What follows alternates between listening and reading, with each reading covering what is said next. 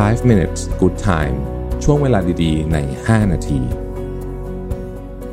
สวัสดีครับ 5 minutes นะครับ วันนี้ผมเอาบทความจาก Eric Barker ชื่อ How to be charming without too much effort หรือว่าถ้าแปลเป็นภาษาไทยก็คงจะแปลได้ว่า จะเป็นคนที่มีเสน่ห์ได้ยังไงโดยที่ไม่ต้องพยายามมากจนเกินไปนะครับเขาบอกว่าเรื่องของไอ้ความ charming เนี่ยนะมันเป็นเรื่องที่สำคัญเหมือนกัน เพราะว่า มีงานวิจัยที่แสดงให้เห็นว่าคนเราเนี่ยตัดสินใจว่าเราจะเชื่อคนนี้เราจะไว้ใจคนนี้หรือคนนี้มีความสามารถหรือเปล่า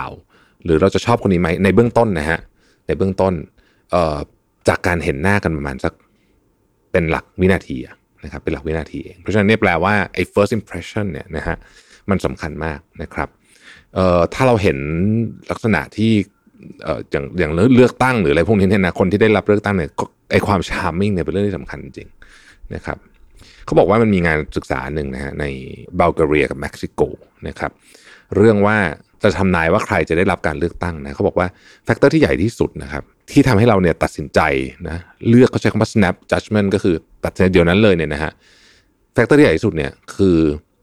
องค์ประกอบของ ของใบหน้าของคนคนนั้น ทีนี้เราจะทำยังไงให้เรามีดูมีเสน่ห์มากขึ้นนะครับ โดยที่ไม่ต้องพยายามมากเกินไปเขาบอกอันแรกเนี่ยเขาบอกว่า have a happy face นะ have a happy face แปลว่าอะไรนะฮะก็คือคนที่เรามีความสุขอะเรารู้สึกว่าตัวเรามีความสุขเป็นเป็น baseline นะมีความสุขเป็น baseline เนี่ยหน้าเรามันจะมีความสุขไปด้วย คือเราจะยิ้มเราจะหรือไม่ถ้าไม่ยิ้มหน้ามันก็จะอมยิ้มนะครับเขาบอกว่าถ้าเกิดว่าคนไหนที่หน้าเนี่ยยิ่งมีความสุขมากเท่าไหร่หน้าไม่อมทุกข์มากเท่าไหร่เนี่ยนะฮะจะเป็นคนที่ คนคนอื่นจะรู้สึกว่าคนนี้น่าเชื่อถือเลยนะเขาใช้คำว่า more trustworthy by default เลยนะสำหรับคนที่น่ามีความสุข เพราะฉะนั้นอย่าพยายามอมทุกข์มากนะครับหนึ่งในวิธีการที่ทำให้เรารู้สึกมีความสุข อย่างน้อยสุดอารมณ์ดีทั้งวันเนี่ยนะอันหนึ่งก็คือการออกกำลังกายแล้วก็นอนให้พอนะครับข้อที่2นะครับเขาบอกว่าเวลาคนเราจะชอบหรือไม่ชอบใครเนี่ยนะฮะขึ้นอยู่กับวิธีการที่เราปฏิบัติต่อคนอื่น สิ่งที่ทำให้เป็นแฟกเตอร์สำคัญมากคือ การมองหน้า การเรียกชื่อเขาถูกต้อง นะครับ พวกนี้เนี่ยเป็น factor ที่สำคัญมากนะฮะซึ่งเขาบอกว่าทักษะพวกนี้ฝึกไม่ยากแล้วได้ประโยชน์มหาศาลนะครับ อันที่สามเวลาอยากให้คนอื่นเขาชอบเราอยากให้เราดูมีเสน่ห์มากขึ้นเนี่ยหนึ่งหนึ่งในวิธีการที่ง่ายมากเลยก็คือว่า คุยเกี่ยวกับเรื่องคนอื่น เวลาพูดเนี่ยพูดเรื่องเขานะฮะนั่งสนทนากันเนี่ย อย่าพูดแต่เรื่องตัวเองนะครับ ให้คนอื่นเขาได้เล่าเรื่องเขาบ้างเขาชอบคนเราชอบเล่าเรื่องตัวเองอยู่แล้วนะเพราะฉะนั้นการที่เราไปให้คนอื่นเล่าเล่าเรื่องเขาเองเนี่ยนะฮะ เขาจะชอบเรามากขึ้นนะครับ โดยที่เรายังไม่ต้องพูดชมอะไรเขาเลยนะฮะแล้วอีกอันนึงก็คือว่านอกจากให้เขาเล่าเรื่องตัวเองแล้วเนี่ยเราต้องมีความสนใจที่เรียกว่าเป็น genuine interest คือสนใจจริง ๆ ไม่ได้แกล้งสนใจนะครับ ข้อที่4นะครับยิ้มนะครับยิ้มยิ้มการยิ้มเฉยๆเนี่ยก็ทำให้คนเนี่ยรู้สึกว่าสบายใจที่อยู่กับเรามากขึ้นแล้วนะครับข้อที่5นะครับคนที่มีเสน่ห์เนี่ยก็คือคนที่เหมือนกับ คล้ายๆกับว่ามีการ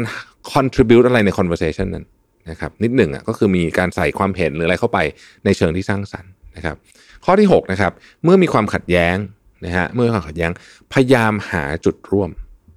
นะครับพยายามหาจุดร่วม คือเวลาเราขัดแย้งกันเนี่ยในเรื่องอะไรก็ตามเวลาถกเถียงกันในเรื่องอะไรก็ตามเนี่ยมันจะมีบางอย่างที่เราเห็นตรงกันนะฮะเช่น สมมุติว่าเราอาจจะมีความคิดเห็นทางการเมืองไม่เหมือนกัน แต่เรามีความเห็นตรงกันว่า เราต่อต้านความรุนแรงทุกรูปแบบอะไรอย่างเงี้ยเป็นต้นนะครับ ข้อที่7นะครับเขาบอกว่าโฟกัส